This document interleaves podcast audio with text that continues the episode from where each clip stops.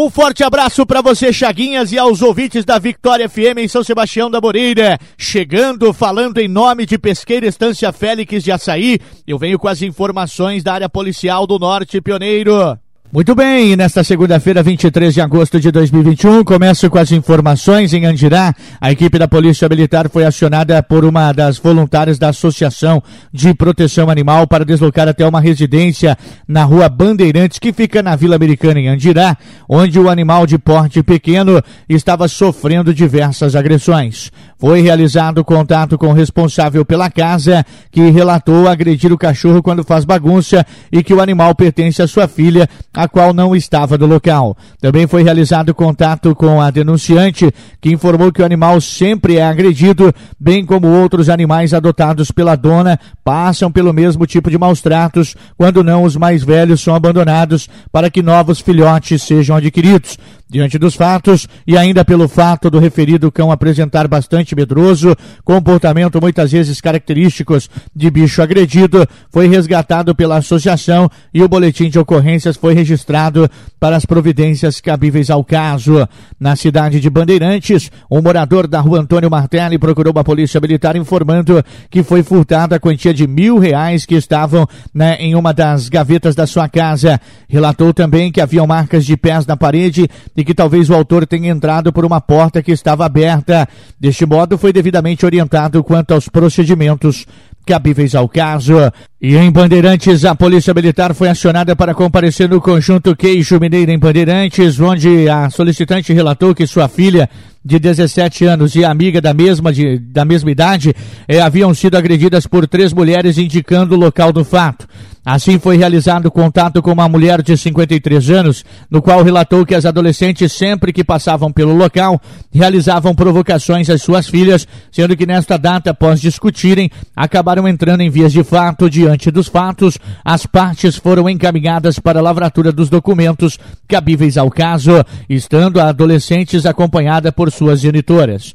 Ainda em Santa Mariana, a Polícia Militar foi acionada para comparecer na Vila Treva, em Santa Mariana, onde a solicitante informou que foi agredida pelo marido com socos e chutes, e bem como foi também ameaçada de morte assim que o homem deixou o local. Diante dos fatos, a vítima, que apresentava lesões conforme o laudo médico, foi encaminhada ao pelotão da polícia para a lavratura dos documentos cabíveis ao caso, enquanto que o autor não foi encontrado.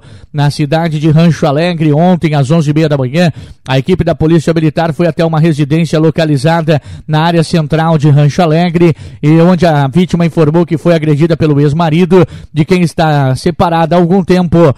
Assim, a vítima foi orientada, bem como foi realizado o patrulhamento, mas o autor não foi localizado. Na cidade de Santa Mariana, a equipe da Polícia Militar foi acionada e informada pela Vigilância Sanitária que cerca de 150 pessoas estariam aglomeradas, fazendo um grande barulho no distrito do Quinzópolis, em Santa Mariana. Assim, as equipes foram até o local, onde as pessoas, ao perceberem a presença das equipes da viatura, se dispersaram, com exceção de 4 elementos que passaram a desacatar os policiais, sendo necessária sua contenção, visto a resistência apresentada durante a abordagem. Os 4 foram encaminhados ao pelotão da Polícia Militar por desacato, ressaltando que a perturbação do sossego também foi causada por um veículo com som automotivo, além de que os participantes encontravam-se sem máscara de proteção.